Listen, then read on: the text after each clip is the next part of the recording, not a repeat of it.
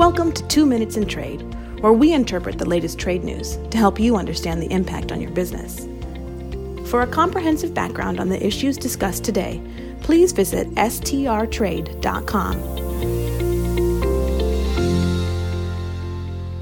Today is Wednesday, January the 17th, 2024. I'm Nicole Bivens Collinson, Managing Principal and Operating Committee Member at Sandler Travis and Rosenberg. While U.S. policymakers have many concerns about China's actions around the world, today I'm looking at Chinese involvement in Africa, which is the subject of a recent policy brief by the Nonpartisan Congressional Research Service. U.S. security experts are concerned about growing Chinese influence in Africa, including its military base in Djibouti and its increasing arms sales to African regimes.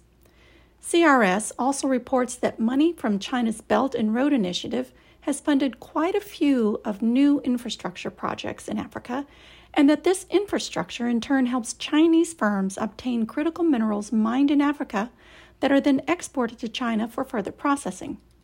Now, some of those Chinese processed critical minerals are used for China's burgeoning electronic vehicle or EV industry, while others are sold to U.S. purchasers leading to U.S. security experts' concern about reliance on China as the main source for many critical minerals needed for U.S. products, both civilian and military applications.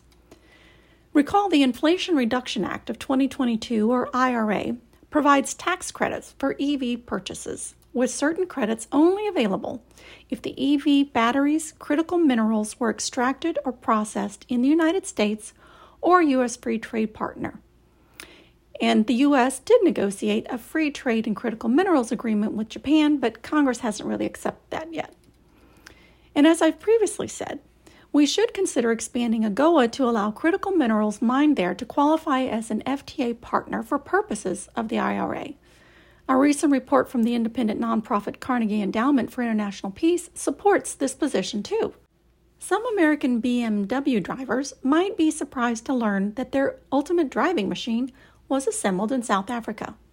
The report suggests that as the U.S. pivots away from China, perhaps we should pivot to African countries in this area especially. The report contains data on the extent of critical mineral mining in Africa and how the U.S. could benefit from a critical mineral FTA type provision with AGOA beneficiaries.